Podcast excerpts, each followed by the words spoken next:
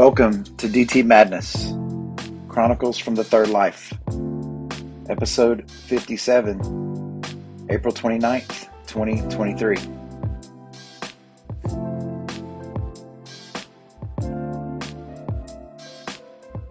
So glad you could make it.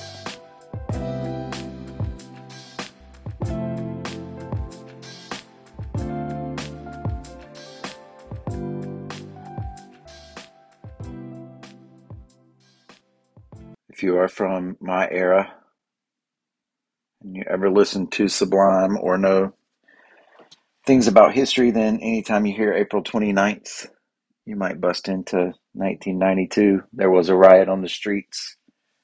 Tell me, where were you? This past week has been crazy. Uh, it's been super busy. The lead up to AP exams, construction continuing in the school, um, baseball games and council meetings and all kinds of things. Last weekend, um, right before um, or right after the podcast was recorded, I went to Webstock. It is a street festival. This was our second year doing it. We had to push it back to three o'clock. It was supposed to start uh, just around noon or a little before but with the forecast of storms, and there did there was a storm that came through it at, right at two thirty, so it was a a good decision. But everybody was out at three, and the first bands kicked off right around right around then. My my good friend Omar Porter was the MC, and I mean vendors, different kinds of food trucks, and um, people selling like cool hippie scented candles and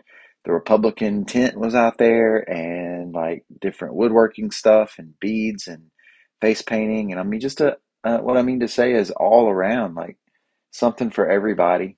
Um, the beer garden was out and the Greenway was running that, but, and we expanded the area for people where they could go this time. Uh, so you didn't have to stay quite as isolated. And we only had a few people that would wander out of the barriers, as you will.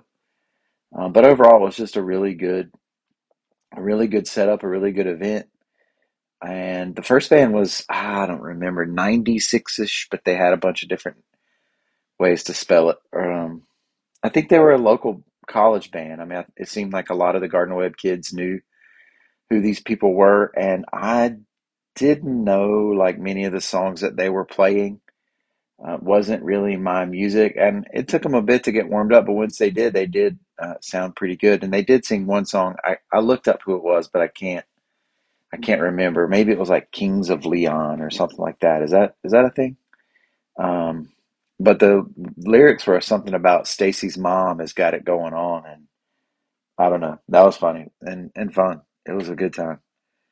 Um, the who else played? There was a band called Rutherford County Line, and they played some some classic Allman Brothers type, you know, Marshall Tucker band type stuff, and sang some Chris Stapleton, I think, maybe, in an Isbell song. Just gritty, really good. And then the Phoebe's band, uh, which is like a throwback. They all dress up like Jimi Hendrix from the 70s, kind of, um, and then play a bunch of cool soul music. Uh, and then, like, there was this band called uh, Cassette Rewind, and they all dressed up like you know, 80s with, with bright blue blazers and uh, like silky looking, like Don Johnson type stuff, I guess. I don't know. Revenge of the Nerds kind of feel. And I mean, they were, they were great. I mean, they had their synthesizers and, and they had it going on. Man, I actually left before Chatham County line, which is crazy because uh, that was the main draw, but it was just such a long day. I honestly had woken up with a pretty nasty headache and, and had to just kind of gut it through. Um, but it was really it was really good, and and we're looking forward um, looking forward to to next year's Webstock. I think already.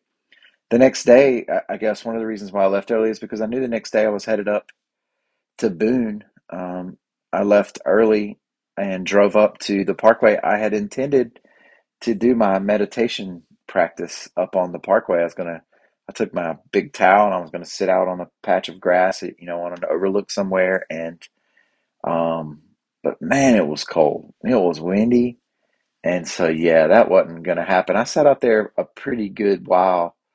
Um, and took in the views. And then I just went to Macado's and had some lunch, and then uh, met up with Sam a little bit to get him some some green tea before he sang it up. And uh, but that was really that was really cool. I will say, man, that I was walking along. I, I, thought about maybe I should save this for halftime, but I guess I'll uh, make halftime short and just go ahead with this. But I was walking across the crosswalk, and you know the little walking man, like the the, the white light that says it's time to go on those crosswalk signs. And as soon as it clicked over from the red hand to the white walking man, it it there was a, a car that had just passed by that was stopped and they were blasting Billie Jean and it had just come on, you know what I'm like? Do do do do do do do ooh oh ooh ooh oh man. And it wow, it really just hit. And I was I've never walked across a walk like that, a crosswalk like that with that much swagger, you know, like I was I was strolling across that crosswalk, and that was pretty good. And then we went and we saw Sam and his group sing uh, a bunch of different songs from their whole year, and they, I mean, they just killed it. It was awesome. Uh, that's what you say in acapella land. You when they sing good, you say they killed it. Um, and so, but they did, man. It was just really good, and they did these skits in between. Um, they sent their seniors off, and and one of the things that uh, their president Adam. Um, he, Sam actually just was elected vice president for next year, but but the president Adam um, gave every one of them before one of their competitions. He gave them a plastic fork, and he told them to leave no crumb. And for a while, I didn't understand what that that meant. I try to stay up on the lingo, of course, um, because I'm bet. But what he was saying is, eat it up. You know, eat this thing up give it give it all you got. Um, you know, do what we came here to do, and uh, that was pretty cool. They all gave him a golden fork at the end of of the thing. I took off right after um, to get back home, and uh, I mean, I stopped at Kilwins for some. Oh man, I got Tres Leche. No, what was it? I can't remember. Man, it was good though. I think that's what it was. There's a uh, I don't know if you're familiar with Hamilton, the uh, the Broadway show, uh, Lin Manuel Miranda, but um, there's a you know a lot of it is politics and revolution and stuff like that, and then there's this there's this chunk of time where Hamilton goes through a whole bunch of different junk, and his wife is you know going through the, the trauma of it all of, of the decisions. I don't want to ruin it for you um, but it just gets really heavy. It gets really personal. Um, and after, you know, the, after they deal with all of it, there's kind of a joke line where they say, Can we get back to politics, please? And they just kind of want to climb out of that that dark hole. Um, but so yeah. Of course now it's tea time with Mara, and it's gonna be tea time with Mara here, uh, perhaps for uh, the remainder of the episode. Um, and so I don't know. Um, maybe some of you out there are just wishing I would get back to to ranking um, breakfast cereals, you know, or uh, talking about my favorite smells uh, or something like that, uh, and getting more onto the lighter side. But yet, that's not where we are going to be today. So, um, I saw an Instagram thing, you know, one of those things that uh, says trauma or major false beliefs, I guess, of people who have experienced trauma. And there's a bunch of stuff like that out there. Again, I'm not like a, a person that subscribes to Instagram therapy. I think that whatever. I, I'm not trying to go down that rabbit hole, but but I clicked on this one just because I wanted to see what it had to say, and it had six different things, and and one of it was like I am unlovable, insignificant, and unimportant. There's something wrong with me, and if I let people in, if I let people know who I am, yeah, then they're gonna they're gonna know that they're gonna run away. I'm powerless over how I feel outside events, outside people, like an external locus of control. Um, I'm responsible for other people's feelings. Like I, I need to make sure that they are feeling good and that they're the ones that are feeling okay and, and that I take that burden onto myself. I can control what others think of me. I can do things that will make them like me. Resisting others' control over me is essential to my integrity. I do the opposite often, even if I want to not to. Um, I can't handle pain, fear, or disconnection from others, and I try to control those via withdrawal or other activities or even addiction. And wow, like, huh, six for six, you know? Like, yeah. Um, you know, back to Woodstock, not Woodstock, Webstock. I wish I was at Woodstock. Um, all these people, I mean, I'm the mayor, you know? And and so I'm out there and I'm just walking around, um, making laps, you know, wanting to be visible. That's part of it. Probably a lot for my ego. I don't doubt that. Um, but also because I'm the mayor, I'm the representative of the town, and so I want to make sure the vendors see me. I want to make sure everybody gets, you know, I, I want to make sure if anybody has something to say that they know that I'm around. I walked definitely over 10,000 steps that day just doing that. And all these people would come up to me. I mean, people that I've known a long time, people that have known me my whole life, people that I just met, people that know who I am and know who my family is, and they would come up to me and they would they would ask me, you know, how's your dad doing? And they would they would whisper to me things, you know, that they didn't want someone else to to hear about what they thought about uh, the situation with with my dad, and and then they would uh, they would talk about how great Webstock is and how awesome this is and how I, have done a great job. And and I told my manager and all this kind of stuff like I, I don't want to take all that credit on myself because I very I do very little in terms of that other than kind of help set like a, a, a direction. But you know again that's part of a part of being it and so all these just different random people would come up you know one at a time and I can do that kind of thing it's draining for me to engage in that type of talk but I can, I'm, I can do it. I'm, I'm pretty good at it. But I recognize, like, I don't know, I was standing there, um, kind of in my spot, right in the middle, in front of the Broad River Greenway office, like where I would just stand. Once I was stationary, I could hear the music, you know, and all this kind of stuff. And, and I realized that I was, man, I was just completely alone in this sea of people more people than we've had in gather in downtown Boiling Springs in over 20 years. Uh, it was said to me that maybe since we had the Olympic trials for um, bicycles, for uh, you know bicycle racers in '96, has that many people gathered. So it was hundreds and hundreds and hundreds of people, and yet, man, I just had this over. I mean, not like overwhelming, but this sense that just washed over me, you know, that I'm I'm completely alone.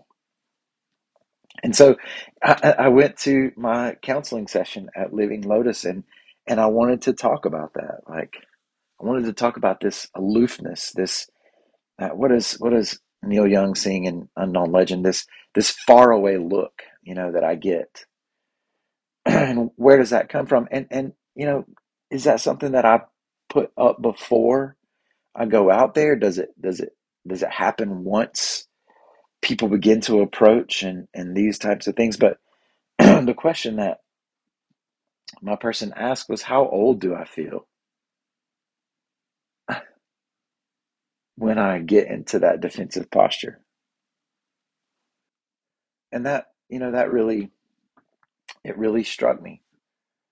Um, somebody asked me this week, you know, if I felt like counseling was just kind of telling me what I already knew about myself or if it was really something new. And I guess in my experience,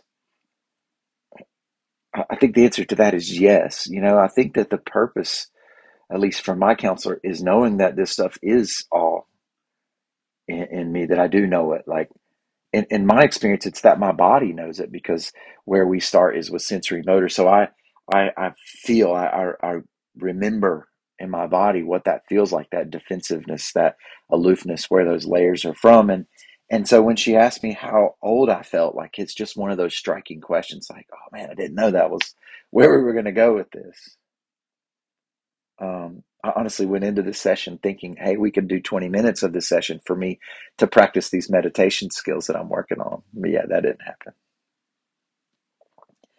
And at first I thought, you know what, maybe this goes back to the the sense of, of divorce, you know, that I felt after this church group that I was a part of.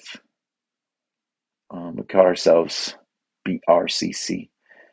and I thought maybe that that was part of where it came from. And I didn't even consider the, the idea that I was walking and I, I didn't even consider it even during the session that that maybe part of it was this tightrope that I'm walking as as mayor of Boiling Springs at Webstock in this separation that I have from from Gardner Webb, which will be what we talk about in the second half today. Today's going to be a long one,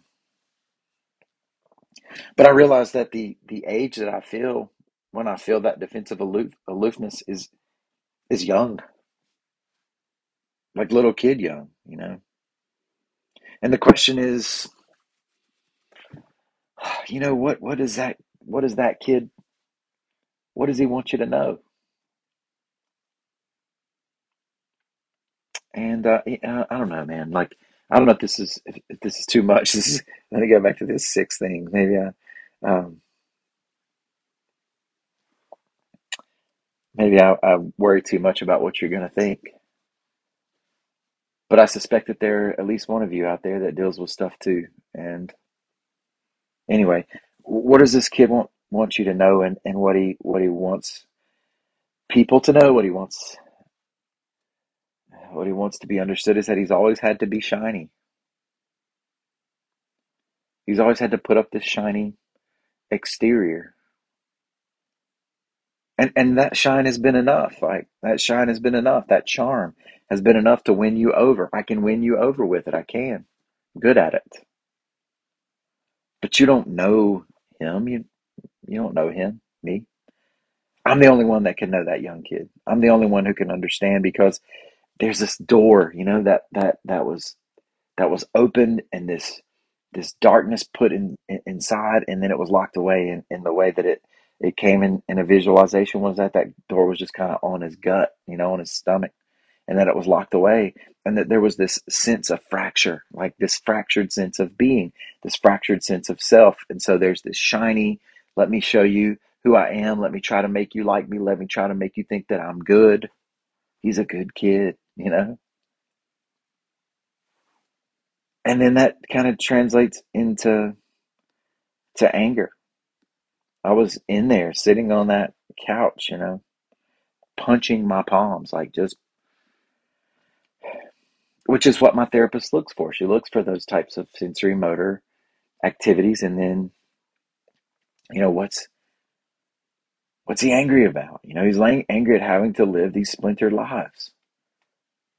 He's angry at having to put up this front of having to have that junk locked away for 40 years. getting angry now.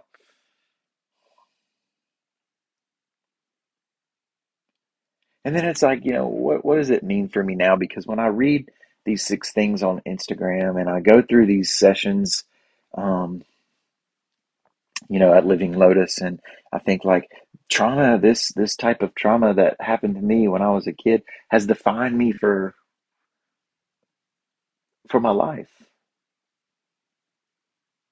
It has been a huge reason why I act, why I believe, why I think, why I respond the way that I do. And so, what does that mean for me? What does that mean for me now? Are those chains my chains?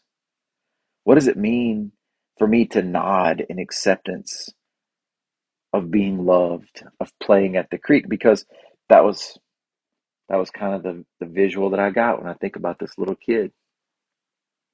Like who am I? If I'm if I'm healed, you know, so quote unquote, if I'm more fully me, if I'm whole, then what does that mean for me? How does that I trust that. I trust that process. I don't I just don't know right now. You know, like that's part of this this journey. Because when I did recognize the little kid, like I, I don't know if you can understand what I'm saying here, but Um, when I when I think about that little kid, when I recognize him, when he sees that I recognize, when he understands that someone understands, even though it's just me, you know, it's wild. It was a wild therapy session. It was gut wrenching. Uh, something that I think is still, I think I'm still processing it, which is maybe why I'm just going to ramble on for a while today. But when I recognize him down there, what all he can do is nod, you know. But that just little snaggletooth nod, smiling, you know, like, yeah, okay, let's go play at the creek. Because that's it. It's too much for him to try to cognitively process that. He wasn't old enough. He just nods, you know, with that cotton head and that snaggletooth smirk. He just nods. And then he goes down to the creek, wanting, longing, yearning to be free.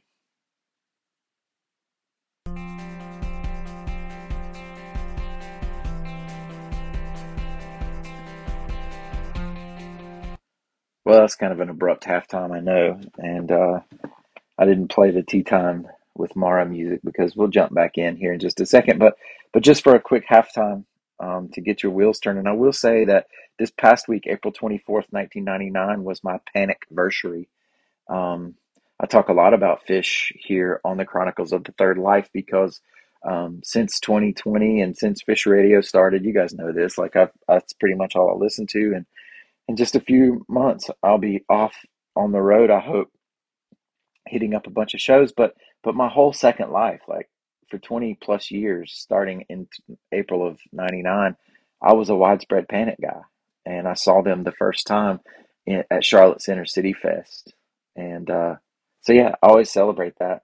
Um, my friend Nora was there, uh, like as a 15 year old. I didn't know her at the time, but it was her first show as well. So um, we always cheers to our panic anniversary.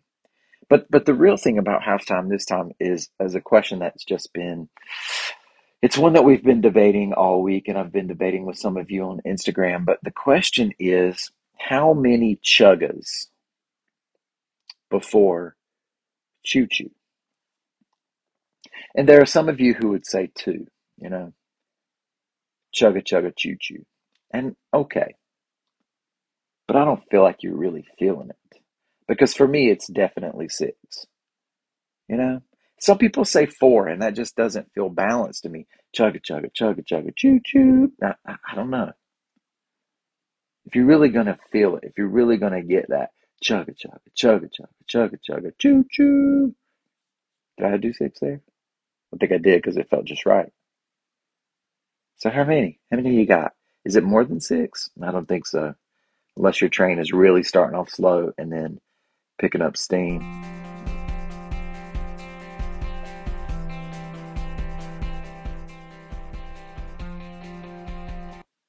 The second half, I'm gonna I'm gonna read a thing that I wrote, and uh, it it's uh, something I may post on Facebook. Although I, I may video post it, you know, like I might record myself reading it so that people can get the tone.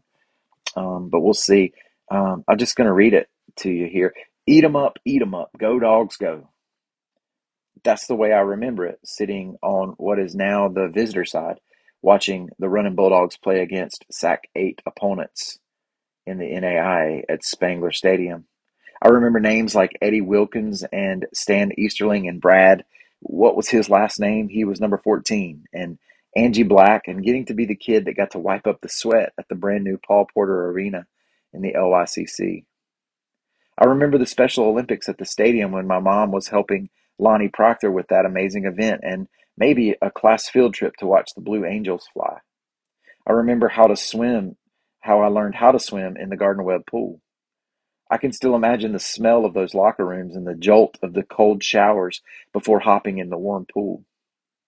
At least one of my birthdays was a pool party there, and it's memorable because me and the boys had to march from campus house to the pool in about, I don't know, eight inches of snow. I want to say that was in 88. Somebody can check and see if we had a big snow in January of 1988. I had the fastest bike in the neighborhood for sure, and I'd ride down the hill toward the spring, stopping to catch crawdads under the white lattice gazebo, and then race along the track of sidewalks around campus. We'd park the bikes and visit mom in the business office or financial aid and get candy from those wonderful folks in those buildings. We'd stop off at campus police to see my dad on, on the rare occasions he was working in the daytime. My parents were fixtures on campus for decades and decades. After my seventh grade year, we moved out of the apartment at Campus House and into a house on Memorial Drive, but it was still campus housing. When I tell people I grew up on campus, some may not know how literal that is. After graduating from Crest in 1996, I enrolled at Davidson College. After a difficult year, though, I returned home to what would become my alma mater, Gardner Webb University.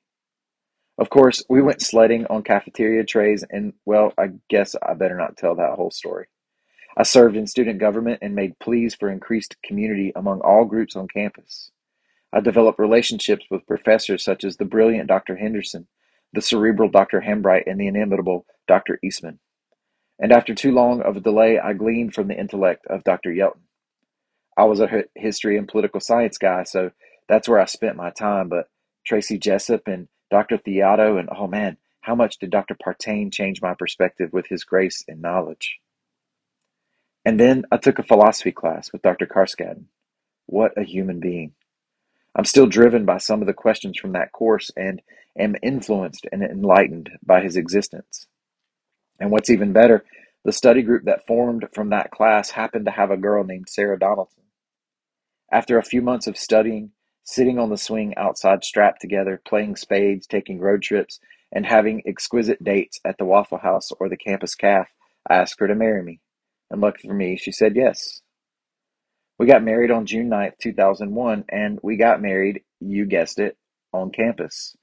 My long haired, barefooted self walked into Willie Nelson singing Blue Skies as my bride came around in a horse drawn carriage around Lake Hollifield as the bell tower chimed. It was at sunset, and the whole scene was magical. Since then, I've gotten my master's at Gardner Webb. I've served as an adjunct professor for a year, teaching education classes, and Sarah and I, along with our three kids, served as college pastors for dozens and dozens of Gardner Webb students over the years. Wednesday nights, you could find us all gathered at our house talking about campus and life and scarfing down lasagna.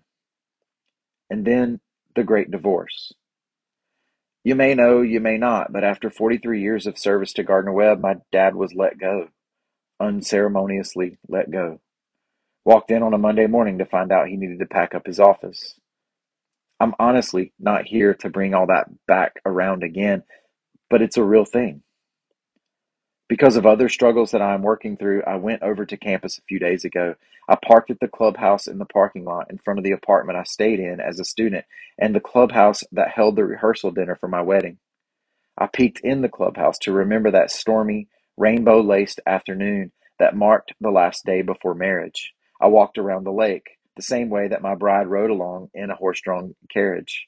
I stopped by Tucker to remember the few classes I held in that building as an adjunct. I walked down to the creek, which looks a lot different than it did in the 1980s, but it's still the same spring source that I sauntered around as a kid. I stood. I took in the view and all that it represents. I pondered. And I realized that the divorce isn't just about my dad. I realized that as a result of that, there was a tear in my own fabric. I was born into Gardner Webb. My dad was working a running Bulldog basketball game the night my mom went into labor. My entire life, over four decades, had been intricately woven into the red and black, into Pro Deo et Humanitate. And then all of a sudden, it just wasn't. Part of what makes that strange and difficult is that I'm the guy. what I mean to say is that I was elected to town council in 2015, and after several months of listening and learning from some phenomenal leaders, I began to help steer the path of the town. I was an effective council member. I longed for consensus. I'm a good listener, and I strive to synthesize differing viewpoints to help make the best decisions for all involved. I, I really do. And as best I can tell, I think I'm doing a pretty good job as mayor. I was elected to this position in 2021 and have done the best I can to keep folks informed and to create unity and forward movement. I've said it before, I'm about as Gardner Webb and Boiling Springs as one can be. I'm in a position to be able to help tie these institutions, institutions that have defined me, together. I've been around to support the theater program and the arts and attended book discussions on campus with students, and have done my best to be forgiving and to signal my willingness as mayor to serve the town and the university. There are obstacles for sure, and there are personality differences, but as best as I can tell, that just seems to be how life is. I can't deny my history, the terrific and the terrible. I'm a product of the wonderful people of Boiling Springs and at the same time of the fine folks of Gardner Webb. And I am resolved to move forward. I am resolved to seek ways that I can create relationships with the students, faculty, and staff on the campus that has served as my home. I am resolved, with what little power and influence I possess, to engage in the enhancement of my home as a way to pay it forward, because so many people along the way have helped me find and enjoy my path. I want to do what I can to smooth out the ground for those that follow. Pro Deo et Humanitate, for God and humanity. One town, one university, one community. So we'll see. Maybe I'll post that, or maybe I'll go down and record it sitting by the spring so people can hear the tone. I wear a shirt that has the word YAWP on it, Y A W P. If you haven't seen Dead Poet Society, you should watch it. And even if you don't, you should read Walt Whitman, Song of Myself. I believe this one's in number 52. It's 51 or 52 or 53, somewhere around in there. But he says, I too am untamable. I too am untranslatable, like a hawk. I sound my barbaric yawp over the rooftops of the world. And I think about life and I think about all that it gives and I think about all that it is for me, for you, for all of us. And I just want to scream this from the u- u- rooftops. I just want to yawp, not even in anger, but just in existence, like Bobby Weir sings. Listen to the thunder shout, I am. I am here. And I yawp. Monday is the Monday is the uh, AP government exam, and so I gave the kids a, a speech, um, a little bit, kind of briefed them up a little bit on the on, the you know the practice of the exam, and then I, I told them to embrace the challenge. You know, I'm, I'm not giving them the speech such as to say it's just a test, don't worry about it, it's okay. They've done the work. Embrace the challenge. They'll feel the things, you know, they'll feel the things, no doubt. They'll, some of them will feel like they want to throw up, and some of them will want to cry, and they might want to run around. That's what I would want to do. I'd want to move and fidget, you know. But everybody's feeling that, and that's okay. Feel that. That's good because you've put yourself out there. You have sought out this challenge. Now embrace it. I put up a picture of my oldest boy, Sam, who's just exhausted sitting on a tennis court. And I, I, gave him this this speech a little bit that was, you know, a lot of times Sam, he was just elected vice president of of voicemail, and sometimes people will make comments, and I make the comments like, "Man, this kid has been on quite a winning streak." You know, he's he's succeeded in tennis, valedictorian. He got the Dover scholarship, whatever. Like he, you know, he he gets the solos and all this kind of stuff. But you know what? When he was in ninth grade playing tennis, his appendix uh, almost ruptured. And he had to have it removed at the same time he had the flu. And at the same time he experienced his first heartbreak. 10th grade he played one match of tennis and then covid shut our world down. You know 11th grade uh, back into it and we're playing tennis and he's having a successful year. And they lost to their friends. Like what an agonizing defeat in the conference championship and then that happened again his senior year the same kind of thing. Other heartbreak that he has experienced along the way. I, I, I just wanted to be fair to my son and recognize that it isn't always, you know, whatever, like, and always a smooth sea, you know. Sometimes things are choppy. But we do our best to overcome. We do our best to embrace the challenge. We do our best to make our ripples. And then I told him, you know, I told him what I, I stole Adam, uh, his thing about leave no crumb. You know, leave no crumb. Eat this junk up.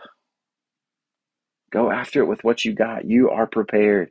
You are already outstanding. There is no way that I can be um, more proud of you because the thing I realize about all of this kind of stuff, the thing I maybe maybe part of the things I'm punching my palms about is that for all of my life that I can remember my value and my worth I have placed in your hands. I want you to think that I am good. I want you to think that I am successful. I want you to think that, you know, I'm valuable and worthy. And I'm good at that. That shiny part of me makes that happen. But that's that's bogus. Because my value and my worth doesn't come from what you think. I don't have to tell you that. But that's what I do. And I want these kids to understand that that isn't it isn't about a test that defines them. It isn't about what uh, somebody else thinks. Comparison is a thing. It just is a thing. And that's okay as far as it goes. But you are already outstanding. So leave no dadgum crumb and don't take yourself so seriously. I got an email from my town manager uh, about Webstock as he was going fast and he left off the R in mayor, and so it says Mr. Mayo. I told him if it was Dukes, that was fine with me. I'd be Mr. Mayo. But these are great kids. I know many of you that listen to this podcast, and I know you're you're great people because you are. Just because you are, you exist, you're here. Let that yawp roar. To those of you who see me for all of me, even when I can't. And yet you still want to be around. I'm saying you see me for more than just the shiny. You know my flaws. You know how much of a jack uh, leg I can be. Thank you. Thank you for for sticking around. Yeah because I'm I'm coming to realize, and I'm trying to realize, I guess I don't know that I'm there yet. But what I'm trying to realize is that we don't have to know each other fully to be present, to be authentic. Thankfully, because we couldn't, you know, that's why, you know, the Thoreau quote of seeing someone, you know, uh, being able to see through another's eyes, if only for an instant, would be quite a miracle because we can't. There's only so far we can go in terms of our knowledge of each other, but we do have a shared experience. This thing, humanity, you know, this thing called life. So we don't have to know each other fully to be authentic, to eat this thing called life, you know, to eat it up. And I'm working on believing and beliving that.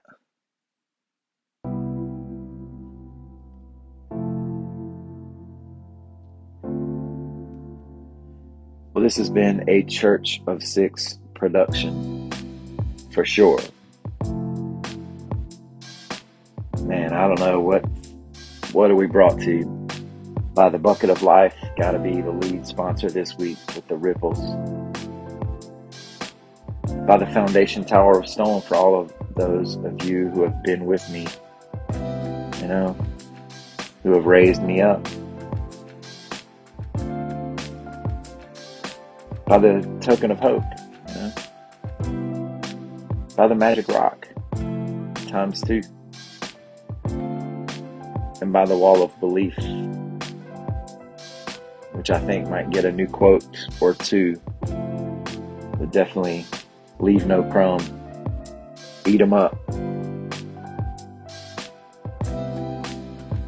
Because nothing divine is desperate. Don't forget to believe, y'all. And be live. Peace, my friends.